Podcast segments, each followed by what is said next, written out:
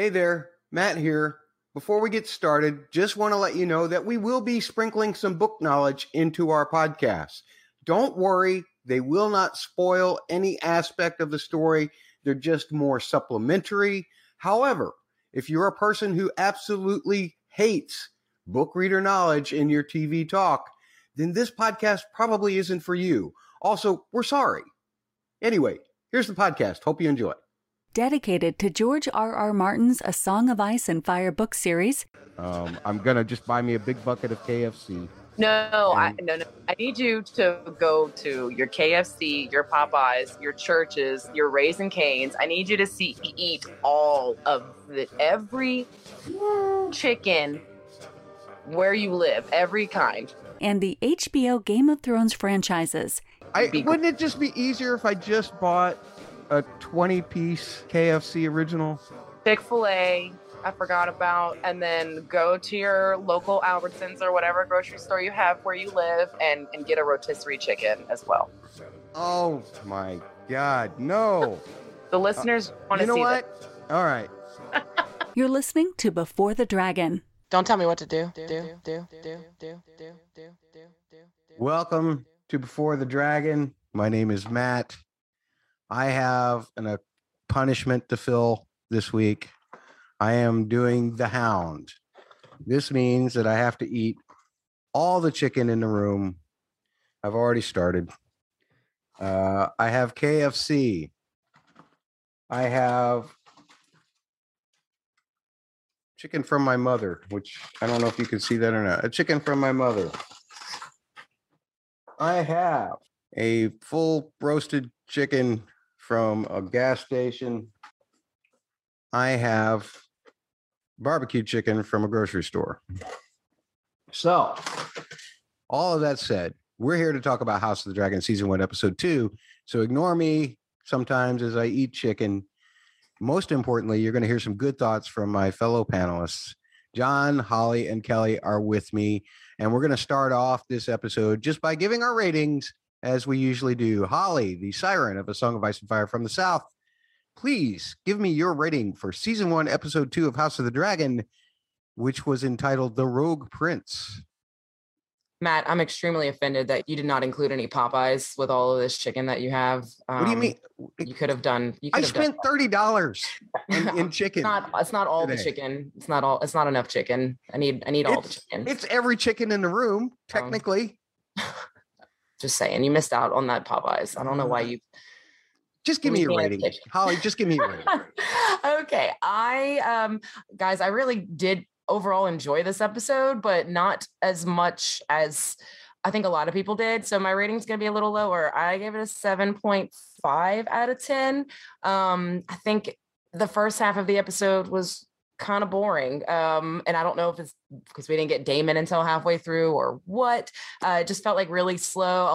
It was good. A lot of good two-hander scenes. Rhaenys and Rhaenyra, fantastic. Daemon and Rhaenyra, fantastic. Rhaenyra all around was fantastic. But I just kind of felt underwhelmed by the end of the episode, and I couldn't put my finger on what else was missing until I listened to the Joffrey podcast this morning, and Bubba pointed out there's really not a lot of humor, and I think that was like a big thing for me. It was like there was a couple scenes that made me chuckle, but not a lot, and not as much as the first episode. So I just felt like it was missing that and lacking that, and a lot of just setting the stage for things to come. So I gave it a 7.5 out of 10. 7.5 out of 10. That's still not too bad. What's the lowest rating you've ever given a Game of Thrones kind of episode? Do you remember? I honestly don't think I've given anything lower than a 7, but right after my own heart. Well, I also we didn't do podcasts until season 8, and I was probably pretty forgiving, even for those. So I'm getting off for. Oh my God. Talk. Okay. Matt is choking on chicken. You expected your response to take longer. I did. So sorry. Okay, let's move on to the Song of Ice and Fire siren from the West. It's Kelly. Kelly, what did you rate this episode and why on a scale of 1 to 10? I was with Holly on this one. Underwhelmed. Start off my, won't hold it back. My score was about a 7, which is close to my lowest. I think I've probably given episodes of Game of Thrones a 6 in the past. So, but I think that that's when there's more egregious use of, like, you know, rape and sexual violence and stuff, and it's unnecessary to the story, I thought. And there wasn't any of that here explicitly. So nothing like points against it, I guess. So it just wasn't as, I don't know, to go. I mean, I'm on a mood swing here. I don't know. Maybe I was just so excited last week for anything that I was excited. And now this week it can't be that high every week. So I was on a downswing this week. It was a little slower. I was kind of a bum to see some of these characters I was hoping would be good guys all the way through, the Valyrians being kind of shady. So there were some things that ground my gears, if I could past tense that phrase. But it wasn't bad. It just wasn't as exhilarating, I guess, as it being the premiere week. And maybe I'm just having like the Tuesday blues days for that, just in comparison. If you go back, Kelly, to last week, and you think about it in retrospect, given what you got this episode and compare it to what you got last episode, looking at it objectively, do you think you overrated last week's episode? I don't think so. I think this week they slowed it down, and maybe I just felt that dramatic change from last week. They introduced a lot. Everything was new, and you can't, I guess maybe on a rewatch, it be not being new, if you can take that away from it, but I don't think so. I think it's still like the introduction. Every scene was quicker. Every scene was more developmentally, I don't know, robust. So I felt like there was more going on in here. It just felt like each character was a little wishy-washy, and that's not satisfying. So that was kind of where I think the downswing for me came. And it's okay. It's okay to have a downswing week. I didn't hate it or anything, but it's slow. Mm-hmm. Look at this face. Look at this face, sir. I see you. Can't be making those on the sly anymore. Okay, John. How about your rating? John is the titan of A Song of Ice and Fire from the North, and he needs to rate this episode. Please make me feel better about this episode than these two. I'm probably like at 8.834 this week. Much better. Yes. No, this I thought was a return to form for multiple reasons. It had the intrigue that I needed. Check. You have the plotting going on by multiple people this time, not just Littlefinger. You had Corlys, who finally, it's sunk in for me this week. Absolutely, he felt a part of the world. Didn't feel like an actor coming off the street. I loved it. Dragons looked great. You had like Targaryen on Targaryen tension on that bridge. I mean, you could just chew on the tension between what would that be, like second cousin and yes, between second cousins, like that scene between Rhaenyra and Rhaenys, loved it. The I'm so glad I forgot reading this whole line of the stories, because I didn't see the Alicent decision, even though I knew something was coming. But I mean, Viserys is the probably one of, I don't know, the weakest, I guess, kings ever. Weak sauce. But that's what makes for a good story, because everybody can kind of pull and push them and prod them to get them to do what they want. So, no, I was a big fan. Like this one a lot. Haven't rewatched it, though. So if the ladies have watched this a couple times, they might have... Oh, wow. Talk about looks. The disdain. No, I just don't have time. I just don't have time. But yeah, it has nothing to do with you, John. They're just watching me eat, and that's kind of disgusting. That'll disgust anybody. So I'm politely just putting my hand up above that part of the screen. No, it's open in that window. No, actually, you eat quite politely, unless you're muting yourself. If you're muting yourself, then I can't really tell. But I did mute myself one time when I saw something was going to be really crunchy. But other than that, no, I haven't. No, I have to say, of most people I've sat and had a meal with, Matt, so far, you're quite pleasant compared to probably 80% of the other people I've ever ate with. So, well, I try not to make too many sounds of delight when I'm eating either, especially when it comes to the fact that I'm already on my third chicken leg and we've only just started. I am not the only person being punished this week. I just want you guys to know it is not just me.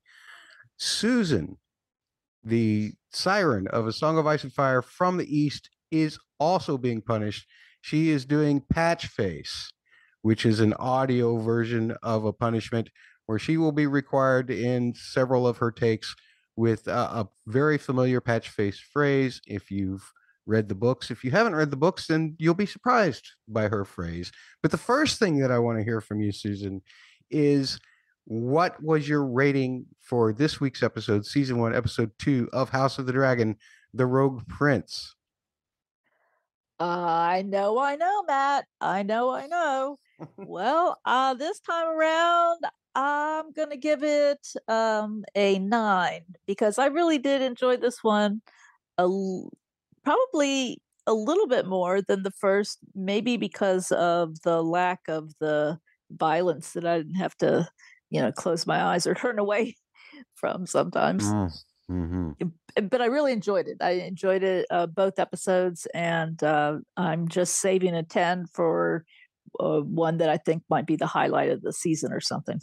Yeah. All right. Here's what I want to do, because I'm sick of you people telling me that I don't have enough chicken here. So I'm going to give my rating so that I don't have to eat all of this damn chicken that's in front of me right now in the first 5 minutes of the podcast. I'm going to give it about an 8.9, a little lower than last week. Raising Cane's.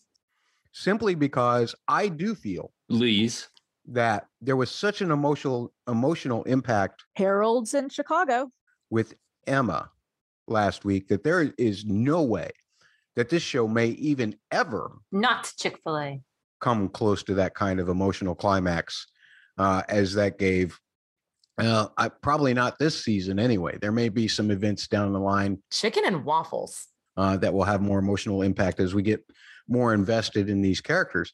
But because that scene was so central last week. Buffalo Wild Wings? I felt like we didn't get as much of a chance to really evaluate the other characters that were around that moment, because that was the thing that was kind of at the heart of all of the emotion of everything. Churches?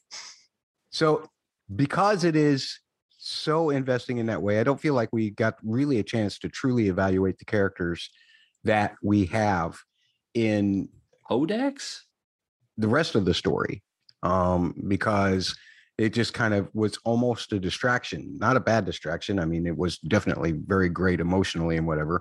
It was a horribly disturbing thing, and I'm still horrified by it. But I feel like that people who are now looking at these characters is like, wait a minute, what did we actually learn about Rhaenyra last week? What did we learn about Alicent last week? And so sometimes maybe that made some of the events in this particular episode seem maybe not quite as meaningful because you were still getting to know the characters better than you thought you had already known them in that way. Chicken Parmesan from some Italian place. Nice.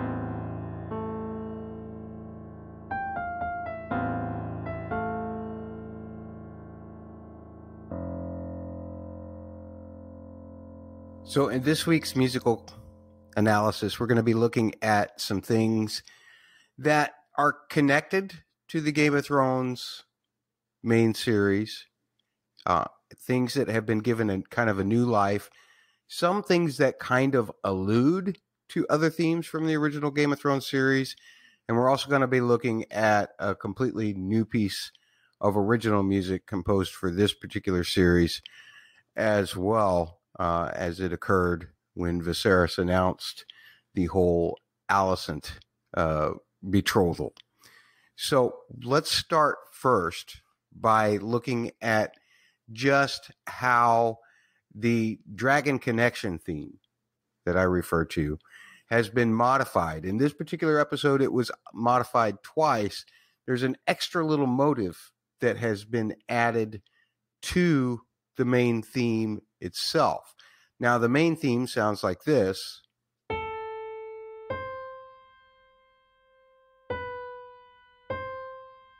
That's the main melody. We're all very familiar with it. However, what additions that Ramin has made, particularly for Rhaenyra, is the fact that he's added a little counter melody to it that descends as the melody that we know rises. And he's changed the time signature somewhat. The best kind of count that I could come up with this was 9/4. And normally this theme is in 3/4. So it's almost like a threefold extension of it. But there's a drum beat in it. And this actually even followed Daemon back into Dragonstone as he went towards Massaria. But this drum beat really has some strange accents as well. I'll just play them as bass notes on the piano here.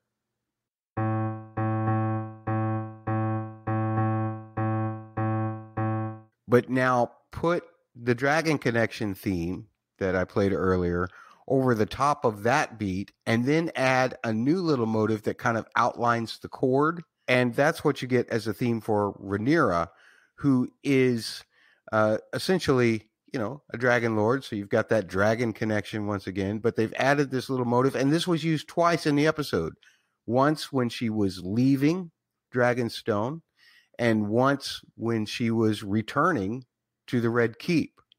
And this is what it sounded like in total.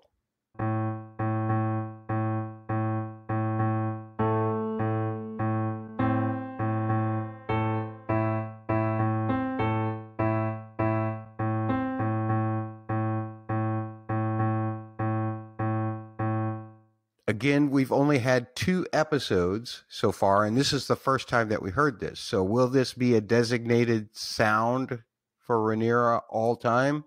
I have no idea yet. I can't tell you that it's really a modified theme for Rhaenyra until I have more data. It always takes more data. You can throw anything out there, but it always has to be proven or disproven, right? Now, another thing that happened in this particular episode, actually at Dragonstone, basically the same scene, but it is as Rhaenyra is arriving. And what we have is a variation on the old Dracarys theme, Dany's old theme from really that kind of represented her unsullied army more than her herself. But the old theme that I'm referring to had a 5/4 count, which was always very interesting to have. It's a mixed meter. It makes you feel slightly uneasy. We got that same count with this particular theme, but while the Dracarys theme, the one for the Unsullied, goes up and is completely minor, the one for Rhaenyra arriving descended down and is somewhat major. Now, the difference between major and minor, minor feels scary, minor feels tense, minor feels sad. It can be any one of those things, whereas major feels hope, major feels happiness, major feels relief. So was it a relief for Rhaenyra to actually show up there at that point? Well, it was kind of glorious. And so I think that was the intent there. And again, I don't know if this will be a theme that is continued, but as the Unsullied theme went up, the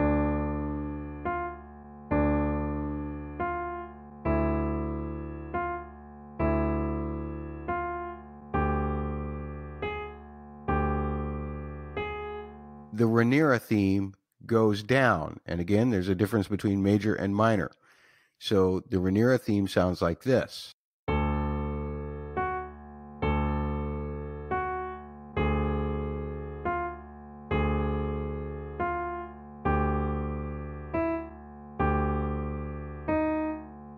And the last thing that I want to address is, if you go back to the episode before my initial reaction of season 1, episode 1, you will hear me reacting to a piece of music called The Prince That Was Promised. It was a new piece of music by Ramin.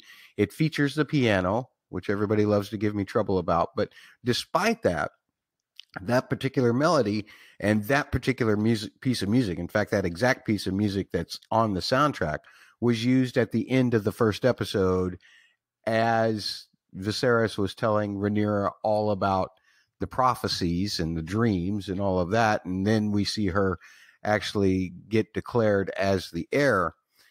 But the thing that happens this week is that we hear it again. The melody has been diluted just a little bit. It's not quite as staccato, or there aren't as many notes, but it has the same what I call melodic shape, meaning how high or low the notes go. And it definitely reminds you of the melody. So instead of getting this,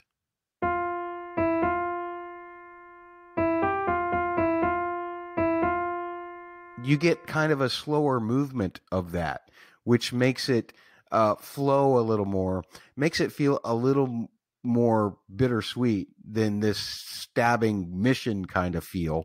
Instead, it gives you a feeling of emotion. And that particular melody, along with the chords that went along with it, came up at the end of Viserys's conversation with Rhaenyra about, they were talking about his wife, her mother, and then they ended up talking also about the fact that he needed to remarry. And it carries on through to Viserys looking out the window.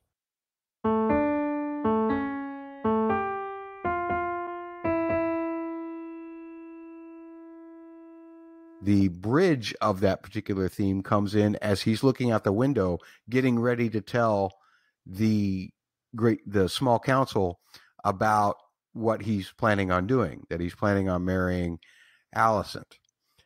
So that was something that was really interesting. I can't play any kind of real nice orchestration like it had in the proper show. We can't use the music from the show when we're on YouTube either. So you'll just have to take my word for it.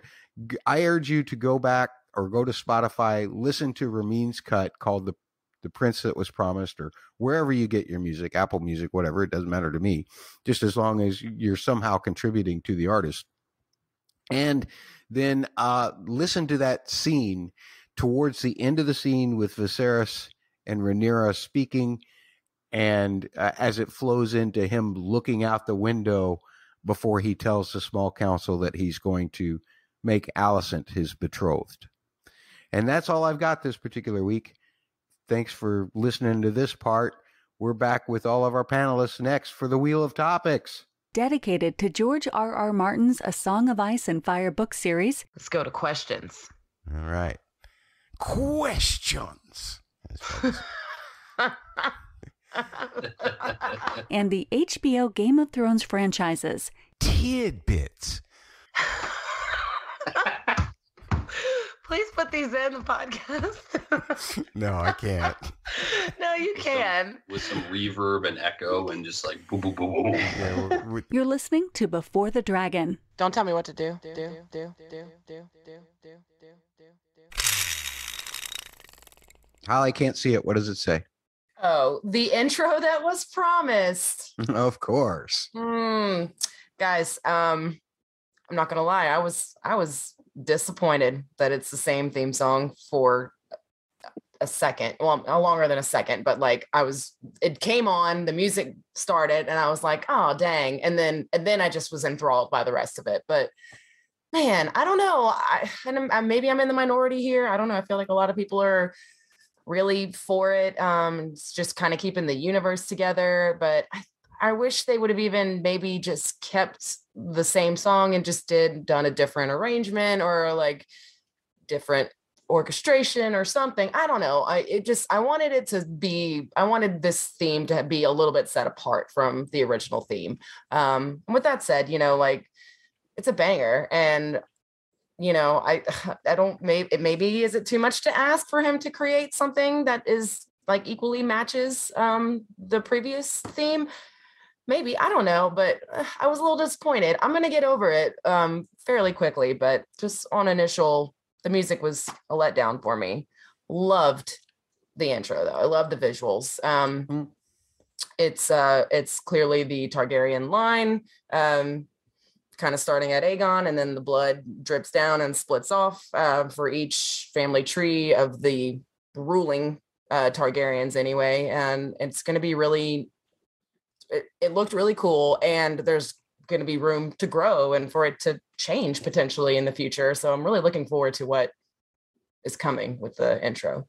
I'm glad you caught what the heck it was, because I just thought, are those sigils? What are those? I didn't know. So, the one thing that I can tell you, Holly, about the music is the fact that there was a slight change, but it was something that you wouldn't notice, and it's something that wouldn't matter. The percussion was either mixed differently or a new percussion line was added to it. And that was the only thing that was complete, that was either new or reorganized in some way. Otherwise, it was the same old piece. And I was as disappointed as you. Just kind of going back to it, they're crowns. The little sigils are like different crowns for representing the different kings. So there's no names, but he went through and like shot for shot, like said, this is this king and this queen and so on and so on. And the crowns kind of change a little bit as you go. And I was like, oh, okay. Cause I couldn't understand what I was looking at either until he pointed that out. So props to Conqueror's Crown on Twitter for breaking that down for me. Oh, you know, that first note hit and I was so excited. So I can't tear myself away from that feeling of like nostalgia and thrill. So I was thrilled to hear the music. I guess I can see the argument of like, it should have been new. It should be different.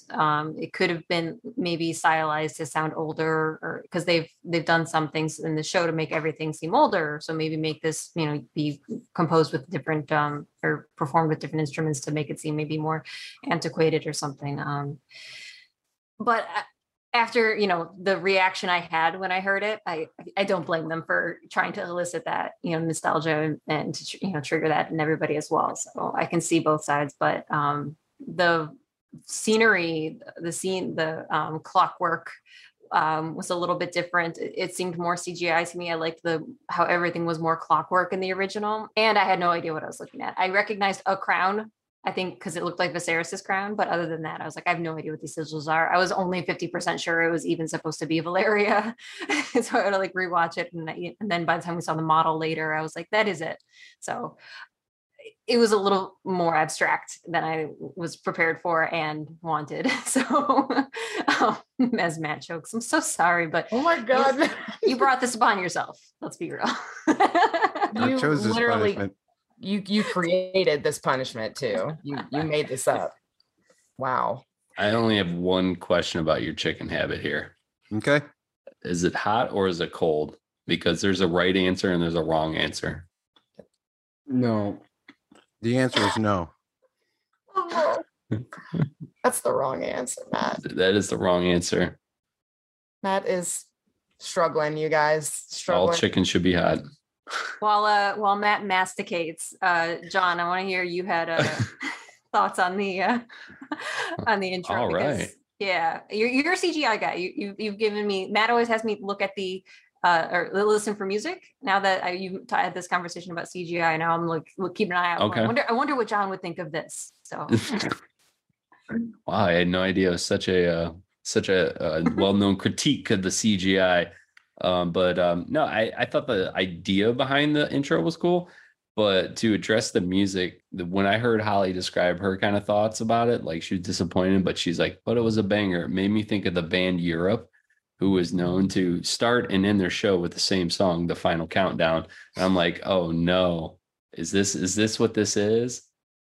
But then I'm like, you know what? No, this is more like Star Wars. Star Wars always opens with the same theme. Always. And that's what this is. And that's what they're trying to set. The only problem is there's only been one Game of Thrones series, and now we're on to number 2. So everybody thinks that one's only for that series. However, I get what they're doing. I get the disappointment though, too, because I was also disappointed, but I wasn't so disappointed. I was like, oh, this is the worst show ever. Wait, well, to clarify on the Star Wars, all the Star Wars Skywalker sagas open the same way, but Rogue One doesn't have the song, and neither does Solo. Yeah. Well, Rogue One is a Star Wars story.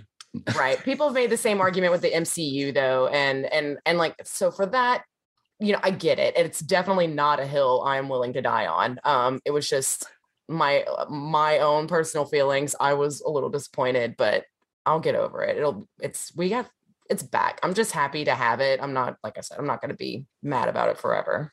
I will remind everybody who is using the MCU argument that actually the theme for the music coming, or for the little logo coming up, has changed 2 times since phase 1. It's been pretty consistent since phase 3, but it did change twice. In fact, the guy who did the music for Thor Dark World was the one who wrote the second one for that intro. So at least one good thing came out of that movie. Oh, well, no, they didn't keep that one for too long. By the time phase 3 came around, it was gone too. So Christopher Eccleston deserves better. He's my favorite Doctor. Well, Susan, we've all kind of voiced our opinions about this. How did you feel about this intro? Well, Matt, under the sea, they say that the mermaids say that water and steam are used instead of fire and blood. And I thought that they ride seahorses and sea dragons instead of fire-breathing dragons.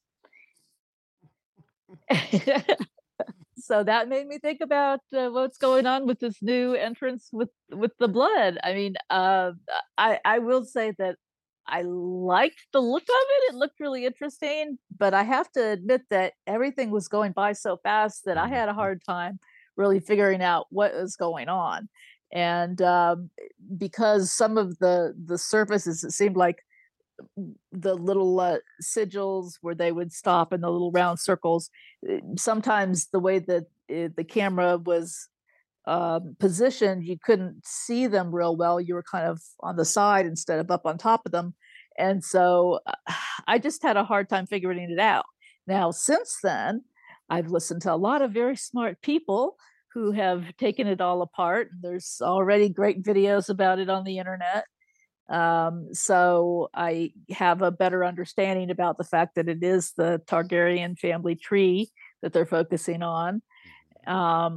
But I would like them to either do their own little, the show to either do their own little video about it, or maybe in the future to do something to make it a little clearer. 'Cause I think it's really hard to follow.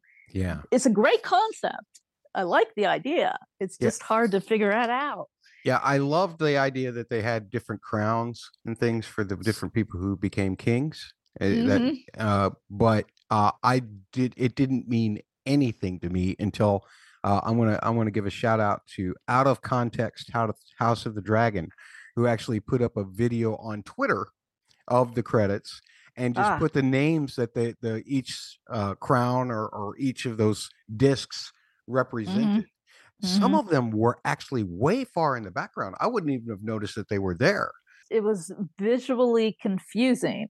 So I think they need to do a little extra work on that, or maybe, like you say, maybe as other characters become more important, maybe they're going to bring those into more prominence and so forth. But yeah. What else we got on this? Anything, or should we spin the wheel again? Spin the wheel. I got to grab a piece of chicken, Kelly. What does it say? Laser eyes focusing. It says, break the wheel 0.0? ? Rhaenyra and Rhaenys. Well, did Rhaenyra not say, I'll set a new order? Sounded pretty much like break the wheel to me. Heartbreakingly so, it did. As far back as Rhaenys and to Rhaenyra, and then all the way through to Dany, you had patriarchal society denying women the right to rule. And it's a little hard to keep hearing the same storyline over and over again. So I don't have much to say about this, to be honest. It's kind of one of the points that's making me a little bummed out about the show. So I think I'm excited to see her kind of ideology or idealism. I mean, like, she seems naive, but she also seems hopeful, whereas Rhaenys seems despondent and feels like she's kind of accepted her the status quo. So I'm curious to see, the difference is that Rhaenys didn't have a Rhaenys before her to prepare her or to advocate for her or anything like that. So maybe that will be a changing factor in all of this. Dany didn't have a Rhaenys. So I'm wondering if that combination will give us closer, because, knowing the outcome, but still not knowing through the story how close they'll get will be a good thing to kind of pin our hopes on rather than an outcome of the new order that she's looking to establish. So that's all I can really say about it is I have hope that even though I know they won't break that ceiling, that maybe they'll get really close to scratching it. I don't know. That's about it. I enjoyed it. I thought it was very interesting. And while Rhaenyra said that Rhaenys wasn't getting any anger out of her, I felt like she was getting some anger out of her.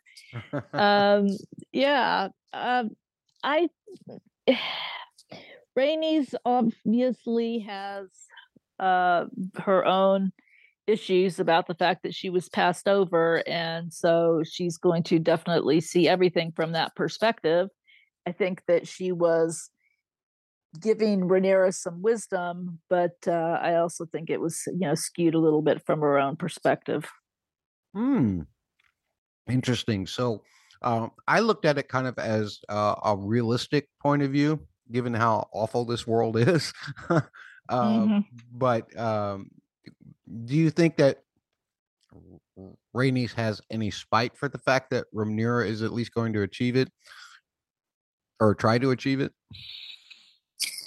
Yeah, I think it's probably mixed.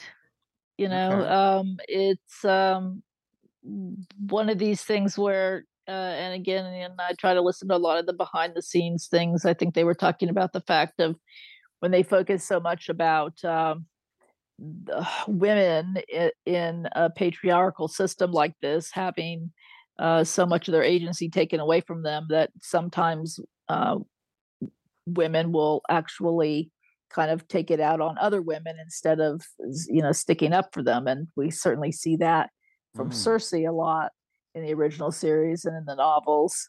So there's a little bit of that that seems to come across. Though at the same time, I would think that Rhaenys might really be proud of her if she did actually achieve the goal of being on the throne. Okay. Makes sense to me. So, Holly, do you think that Rhaenys is being too much of a realist here? I think Rhaenyra is young and optimistic for the future, and Rhaenys is a little wiser and cynical. I think we could see Rhaenyra looking just like Rhaenys in the future easily, because that's the nature of patriarchal societies. Like, sure, like if she can fix it, great. But as we can see throughout this episode, there is likely not going to be an opportunity for her to fix it, because even with all these promises that Viserys is giving her about she's still the heir, what Rhaenys said was true. Like, when he's dead, all of the lords are going to try to make the son the heir. And, I mean, it's just going to go bad from there. So, I don't know. I mean, that's kind of how I look at it. I think it's a fantastic scene. Loved it. I really liked it for a lot of the reasons Holly liked it. And I just keep thinking about kind of like after that scene, what's happening and actions taken. I look at Rhaenyra and what she ends up doing with her uncle. She basically did what 20 armed men couldn't do. I mean, you want to talk about agency and power and kind of doing what you can with very little. In just who you are. I mean, this is a lot about a character, especially against somebody who is known to be a very skilled armed man. Not to jump to that scene, but I'm just putting it in that type of context. She's really kind of staking her claim to what she plans on doing. And I think what really pulled me into this episode was the acting. Was sometimes how you see the actors, they're acting. You see like when you have a named actor, it's like sometimes you see Robert Downey Jr., sometimes you see Tony Stark. Like, it's like, who are you seeing in this? I didn't see any of the actors. Like, I was blown away at Millie's acting at all times in this episode. And I think that's probably what really brought me into this episode and made me like it so much, because I was enraptured from from the get-go, especially because I had some nitpicks on the way Corlys was, and it's probably because I wasn't as accustomed to that actor yet, and after this episode really dragged me in. So for this scene specifically, both of those actors playing off each other, you can feel the years of kind of someone being passed over and looked down less than with Rhaenys. Jeez, it's got all these names. It's like, I feel bad for anyone coming in new to the series because the names, but Rhaenyra and Rhaenys, just that back and forth. You can see somebody, the hope, optimism after just being told you're the heir. And then you have somebody who's like, oh yeah, well, I thought I was the heir too once, and it's not going to work out that way for you. So you better get your expectations straight. So Ollie's got a horrible look on her face. What's happening there? Okay, please, you don't have to include this. I just looked up Eve Best because I wanted to say she's so good, and I love her, especially in that scene. I thought her acting was so good, and I was in it with her, like just like you were saying, John. Like I couldn't separate the actor from I could not separate the actor from the performance. It was fantastic. So I just Googled her. I was like, what else is she like? Is she in something? Because there's something very familiar and comforting about her. And yeah, she's Dr. O'Hare from Nurse Jackie. And that is where I know her best from.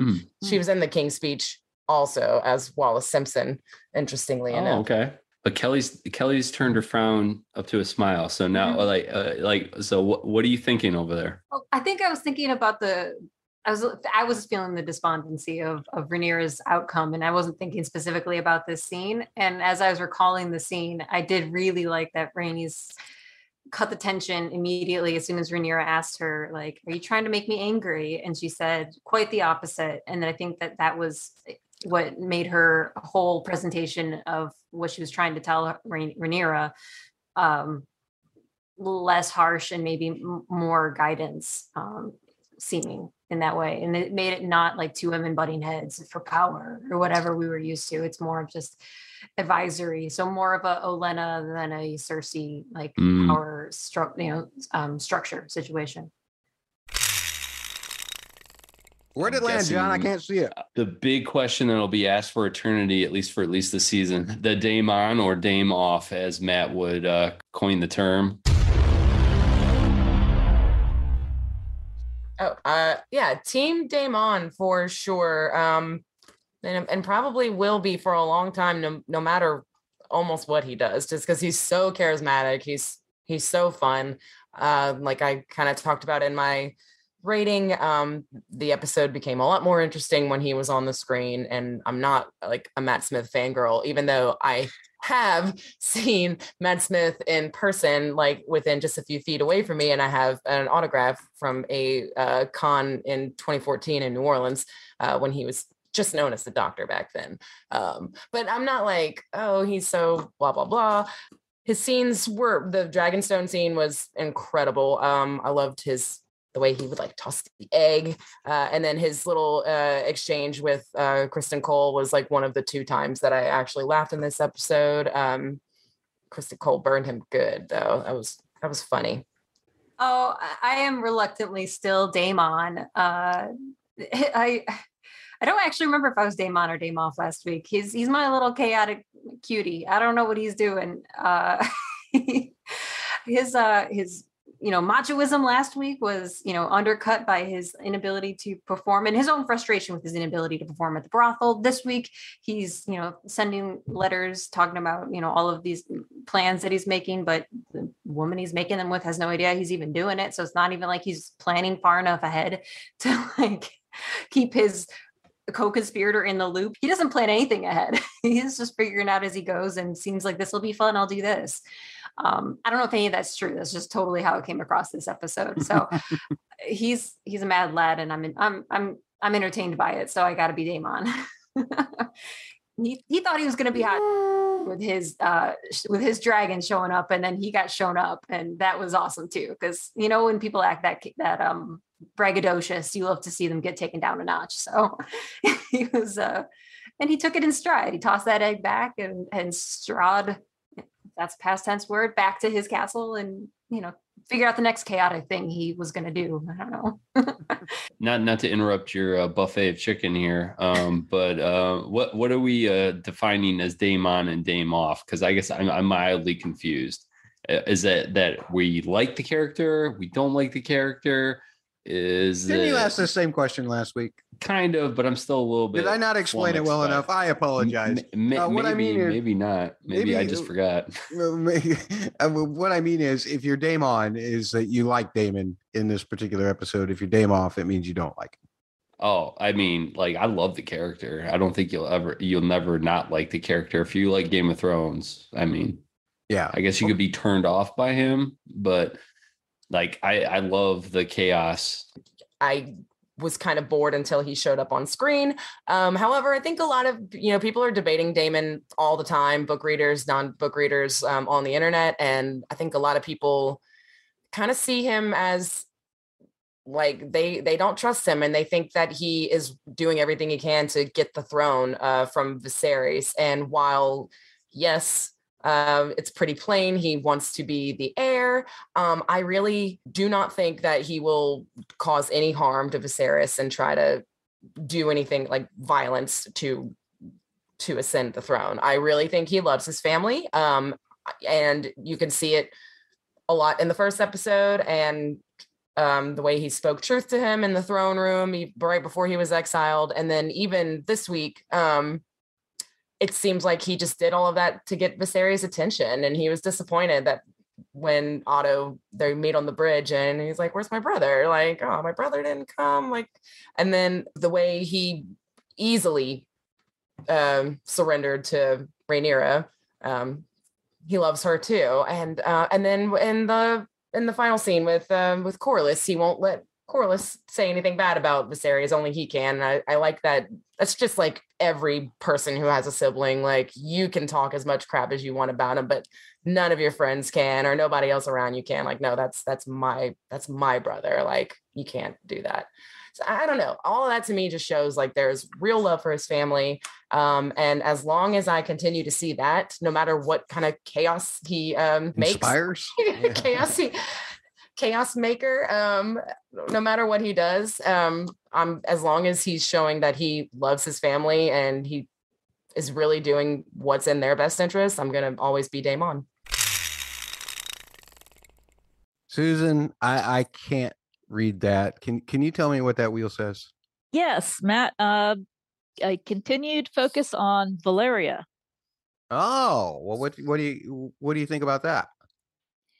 I think that it was a nice continuation from what they started with last week, that we're hearing a lot about Valyria. It's really becoming, I think, one of the things that they are focusing on with this, at least this season, maybe the entire show, the connection with Valyria and the Targaryens. We had the little lesson that Viserys was given to Alicent when they were walking around his model, which seems to be expanding and growing a little bit, where he told her a little bit, and we got some details there about Valyria that I don't think have been, I think they're new information for most people about the city itself and where the mages were, the building that the mages were kept in. So I think all that was fun new information. I didn't even know myself, Susan, that the Dragon Lords evidently lived right up next to the volcano, and that's why Dragonstone was built next to a volcano. That was all new information to me. Right. How they talked about how that was kind of where they kind of drew their magic from, so that's why they wanted to be close to it. So I thought that was real interesting. These dragon keepers, which we saw in the first episode, but now they came back in with the part in the episode where they were announcing that Daemon had stolen the egg. The fact that they only seemed to speak Valyrian, I thought that was really interesting. I mean, they were giving those commands to the dragons last time, but now we see that it appears that that's their primary language. So that got me thinking, are they from Valyria? Or these maybe descendants of people that came over with the Targaryens, or are they from that part of Essos around that area where a lot of people speak Valyrian? It just, it was interesting that seems to be their primary language. What does the wheel say? It says, existential crisis? Existential crisis. Can I ask a question for maybe the panel, for everybody? Yep. Sure. So, like, the scene where Rhaenyra confronted Daemon on the bridge and she says to him about, I am the object of your ire or whatever, like, I'm the heir that you think should be your title, like, take me out if that's your plan. Like, that is an insurmountable conflict that doesn't seem to jive with Daemon loving his family. So what do you guys think about that? Like, he is obviously not going to hurt her, but, like, he does keep acting like he is the role that she's trying to fill. So, like, that conflict seems to be juxtaposed. Like, he's holding these two thoughts in his mind. He loves his family, but he's trying to take her birthright. It's not her birthright, though. I mean, not necessarily, only because Viserys said it was, and I don't know. He's the king. Didn't the way that scene resolved kind of answer that question for you, though, Kelly? Because to me, he was infuriated. He was absolutely there. The way the music was building, that look on his face, and he turned away infuriated because he had been defeated. To me, that's what I saw. And he knew that Rhaenyra was right. And he also knew that he would never, ever, could never hurt her. And then he playfully tossed an egg back to her. That was to show that everything was cool between the two of them, is what it showed to me. Didn't mean he wasn't upset about it, but it just means that, you know, he was totally, you know, if it comes down to having to choose between being a king or having an egg for a baby that's not to come or whatever, and his family, he's going to choose his family every time, like he just did. Another read maybe is because he's worried. He knows Viserys is weak. He's worried everybody can see Viserys this week. This is his weird, chaotic, egotistical, petulant way to show the strength in House Targaryen, to kind of make up for what Viserys is lacking, potentially. So I don't know. Doesn't make a lot of sense when they're fighting each other, though. So a weird analogy is I work with plants a lot, not in like gardening or anything, but like I work with like greenhouses and stuff, people that are building greenhouses, and they do a lot of installation. It's really important to have air movement because these are all indoor grows. So like it's required to have like a lot of air movement in these places because otherwise the plants don't experience any movement, and that movement builds their muscles. So it's like when you work out, you build muscles. So like I'm picturing Daemon as this chaos that is creating this tumultuous like environment where these Targaryens are growing, and if they can survive this chaos, then they will be stronger for it, maybe. So like he's creating the environment where it only only the best will come out of it, or like they'll have these experiences where they are better for dealing with these crises, maybe. Yeah. And he saw that Rhaenyra was strong in that moment, and he accepted that she would be a good ruler, and that maybe, you know, or maybe you passed this test, but don't expect me to let up for the next one, or something like that, where he's going to continue to push her to be her best. That way, House Targaryen is stronger for that strength. I like that. And it also kind of fits with, I think he's maybe looking at Rhaenyra like as both like a potential enemy and or like ally in the future. So kind of like, well, kind of testing her a little bit and seeing which way, and whether he wants to join up with her. And then who knows what happens after that. Okay. There's a lot to digest here. It's my favorite scene. Yeah. Mm-hmm. Yeah. Dragons fly in and out of the sea in the clouds there. I know. I thought that was the best part of the episode. And I think for people who felt that this was kind of a slower episode, it was kind of the, you know, the peak of the, the energy of what was going on there. Mm-hmm. So, yeah, I've got lots of thoughts about it. Well, let's hear them. Well, the first was I loved how the whole mood of Dragonstone was set when you came into this really foggy, gloomy, eerie atmosphere, and it was interesting because we read in the novels about that Dragonstone is supposed to kind of look like that all the time, this volcanic island in the ocean that is supposed to be this kind of steamy, misty area. So I thought that they really set that well, but it also set the mood where it was just really kind of spooky, and these guys were, you know, going up the long bridge there and into this kind of unknown area. So I really liked that. And then the whole confrontation, of course, with Daemon and his attitude.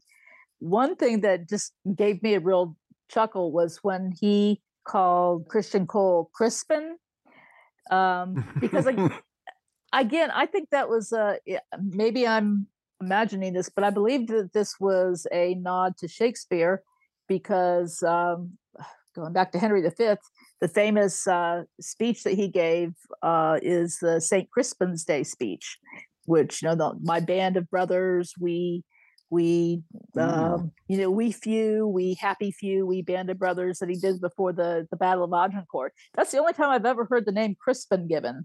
So I just thought it was maybe a little nod to Shakespeare given there, and I liked it.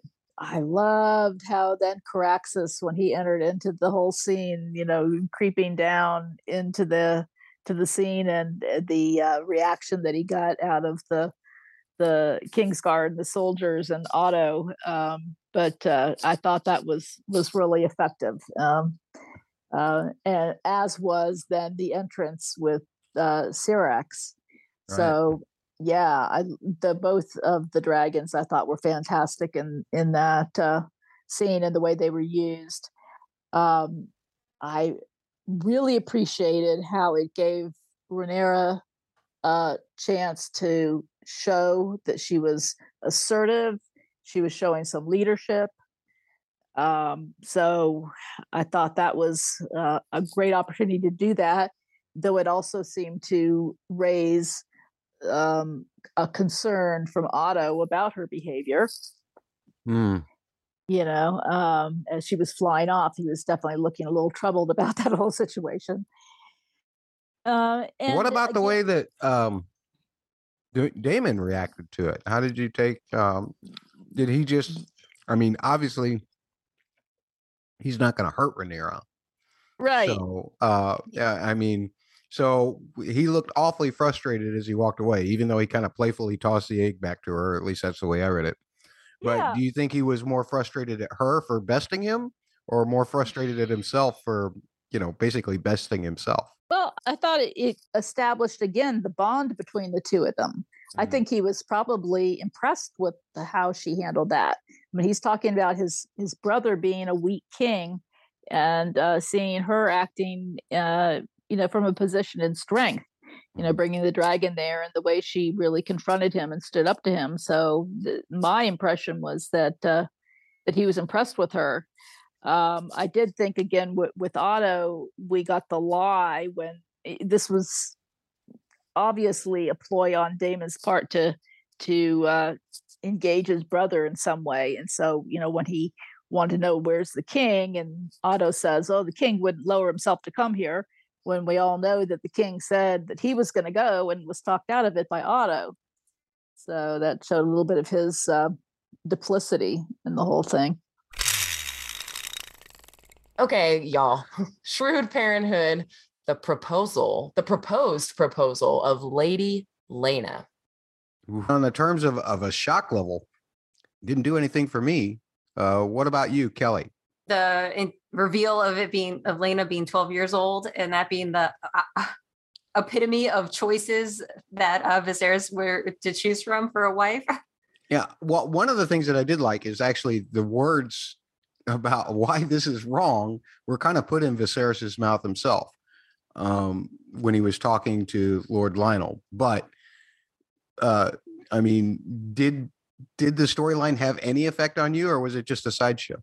As far as it being a reveal or anything, like how they were handling this as, I mean, they put this in here as like, this is an option for him and this would be smart of him, but look, he's saying no because he's going with somebody he has an actual connection with, who's 2 years older than this other girl. I don't know. Like, it didn't seem like, I don't really give them a lot of bonus brownie points for like progressiveness here, but like, you know, even in this world where they're like, well, we have to show him picking somebody and it has to be, there has to be some story around it that's intriguing. I don't know. The Laena reveal was gross and I was uncomfortable the whole time. I was cringing the whole time they were talking. I hope everyone was, but the, because it was kind of a bummer because they were talking about Vhagar too, which was cool. And I wanted to hear that story, but, and he sounded like he, he couldn't hear her. Like it was part of it. Like he asked her to repeat herself and he like could not hold a conversation with her. It was humorous, but it couldn't be laughable because it was so icky. Like it was kind of just awkward. And then I did not understand his decision at the end. Like that's part of what I didn't like about this episode was like, he had this, you know, conversation with Corlys. He had the conversation with Otto. He had the conversation with Lionel, who was the, yep. Yeah. And then he made a completely different decision at the end. And it wasn't even clear that that was an option at that point. Like it was, I didn't like that. If that felt out of left field or I felt like I missed a scene. As far as Laena goes, my girl dodged a bullet. So I'm good. I'm happy for that little girl. She was adorable. I'm glad she didn't end up with that guy, that old second uncle. I'm not sure what he would be of hers, but I hope we get to see more of her. Yeah, I thought she was super cute. And she super loved dragons. So that was super cute. But yeah, I'm glad that they didn't go that, you know, that we didn't have to see much more of that. That was all we had to deal with. Now, Susan, I know that you have a lot to say about this whole older man, basically a child kind of marriage, because you've done a lot of research on this, right? Yeah. I thought it was interesting how a lot of people were definitely focusing on that scene with King Viserys and the little tiny lady Laena, because the disparity in their ages, you know, the visual of it was just so jarring. And for people to think about the idea that they were considering marrying the two of them. But I know. So I needed to look up a bit to try and give a little bit of a historical perspective on this. This particular series, again, Martin has said, is based a little bit on the period in English history that was called the Anarchy. And this was the battle between Empress Matilda and her brother Stephen for the English throne, when her father, Henry I, died. Well, Empress Matilda, because she was married to Henry V of Germany, who then became the Holy Roman Emperor at the time, when she was all of 8 years old and he was 24. Wow. Yeah. But then she was widowed at the age of 23 herself and was remarried to Joffrey of Anjou, who is famously, he's the one who kind of gave the name to the Plantagenet dynasty. And she was 25 when she got remarried to him, but he was only 13. So, oh my! Well, now I'm thinking of Marjorie and our Joffrey from Game of Thrones, also. Yeah. A little reversal there. So, I mean, that's one example, but I mean, you just look at that entire history. I mean, Matilda didn't get to be on the throne, but her son, Henry II, was the one who married Eleanor of Aquitaine, and they had all those sons who famously fought over the throne, Richard the Lionhearted and King John, who was considered the bad King John. Well, King John had two wives, both named Isabel. He annulled the marriage of his first wife in order to marry the second one. And apparently there was some political rivalry that he wanted the second one for his wife at the time. She was only 12. And that marriage was most definitely consummated immediately. So, wow. Yeah. And then when you go past King John, you get into his descendant, Henry III, And then the following three kings, the Edwards 1, 2, and 3, all four of them married wives at the age of 12 or 13. You know, and so some of those, you know, marriages may have waited a few years, maybe not, in these cases. And Edward III is the one who, he and his wife famously had a whole bunch of kids, but their prince, the crown prince, who was the Black Prince, who died early. So his son is the one who came to the throne as a child, Richard II. And his first marriage was at age 15 with another 15-year-old, but she died of the plague when she was in her mid-20s. So his second marriage was to a French princess, and most all of these were French princesses for these English kings.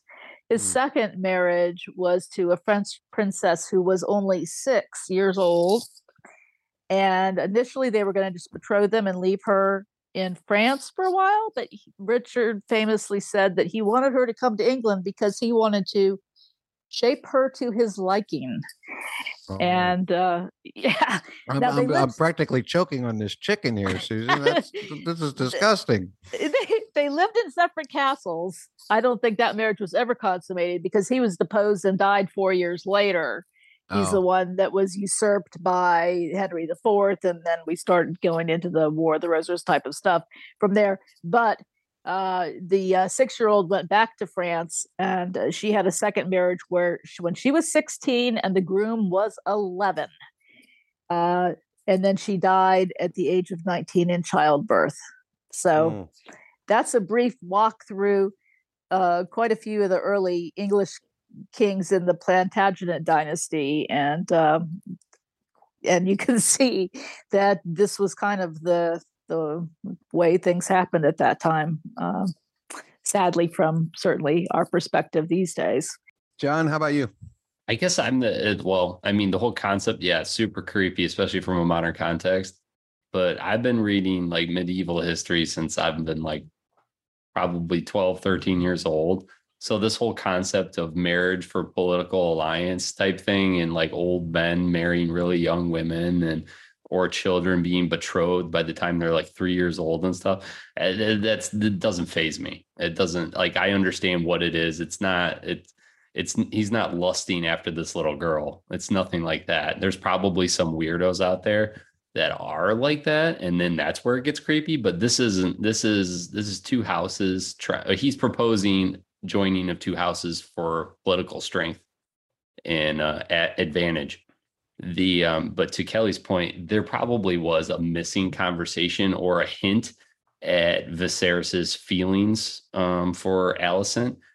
But also, I felt like all of his advisors put him in an unwinnable position. At least that's how he felt, in terms of he had to make a choice. And he's like, well, if I got to make a choice soon, if I have to pick somebody, I'm going to go with this one. Like, because there's at least some moderate amount of connection, and that he wasn't really given like, kind of like, here's all the choices, like where Tyrion had all the choices that he basically put out there for Joffrey.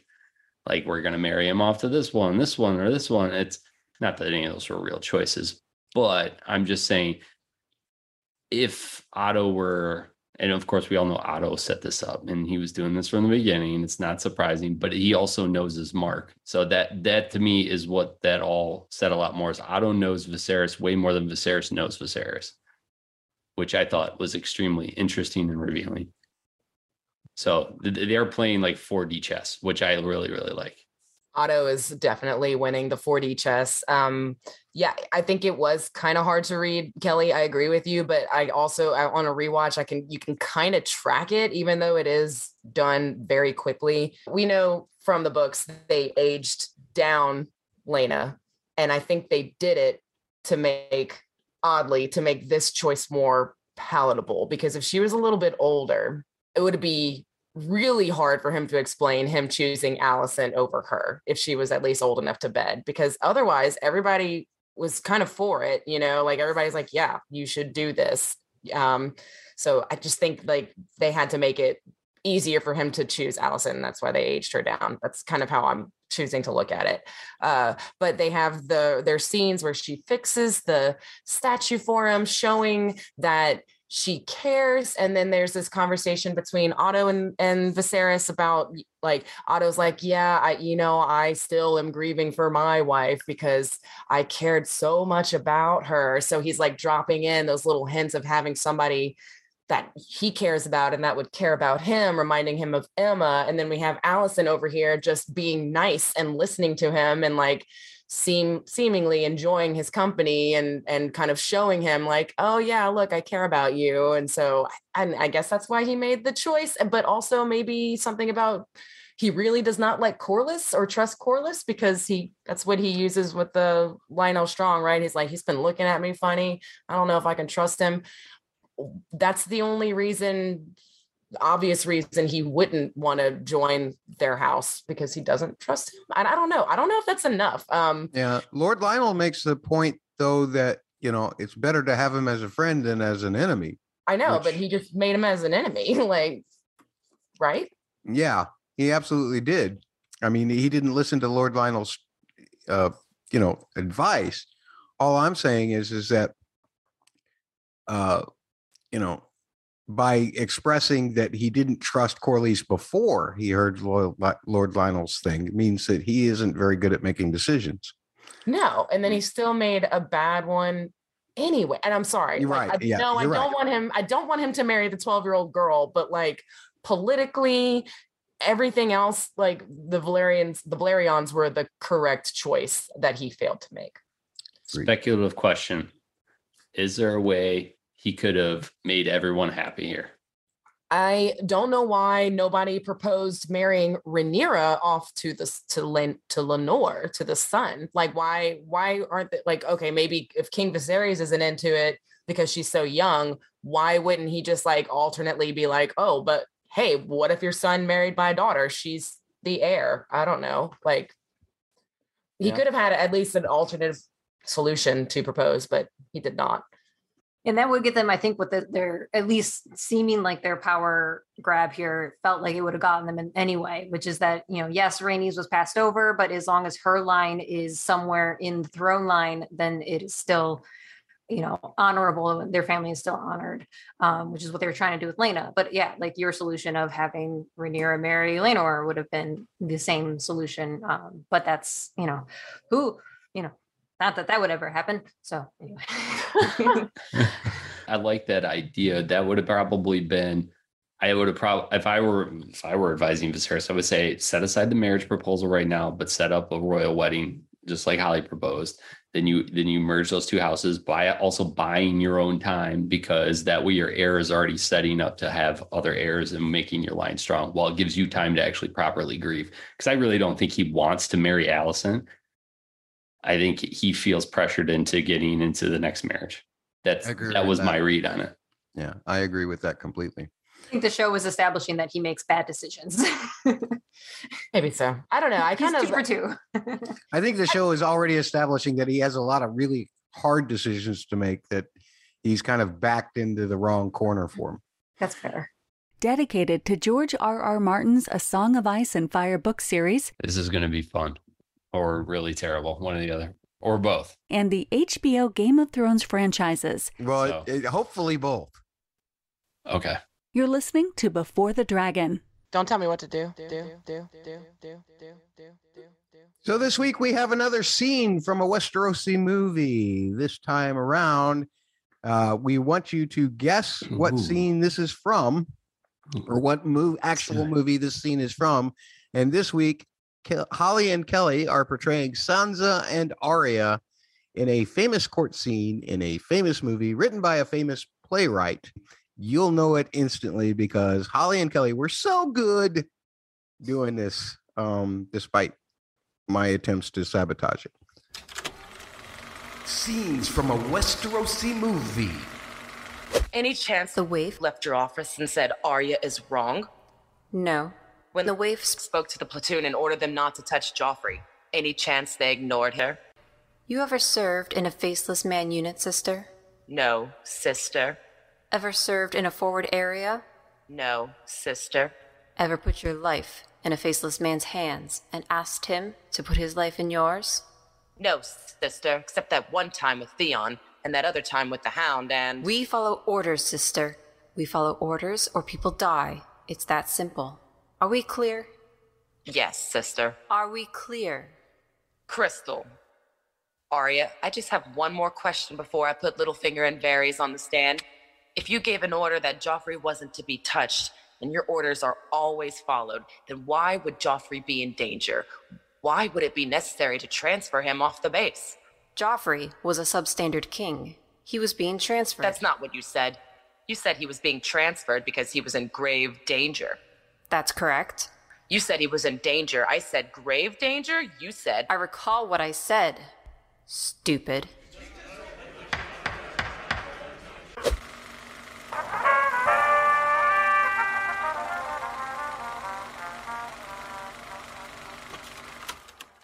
Yeah. Guess the name of that movie. Send it in to the letter B, the number 4, the Dragon Pod on Twitter, or you can submit it by sending an email, mattsaudioblog@gmail.com, or you can leave it on a comment on the website, mattsaudioblog.com, or on a comment on the video, which is Before the Dragon Podcast. Search for the word Before the Dragon Podcast on YouTube. Leave comments on the videos there, and we will be happy to collect all of them. The person who has the most correct guesses out of the 5 movies, or if there's a tie, we'll randomly draw from the ones with the most. We'll win something on me from the HBO store in regards to House of the Dragon or Game of Thrones, something like that. Actually, it's not the HBO store anymore. I think it's called the Warner store or something like that. But you will win official merchandise from the show on my behalf. And we shall return in just a few hours with part 2 of our conversation about season 1, episode 2 of House of the Dragon, The Rogue Prince.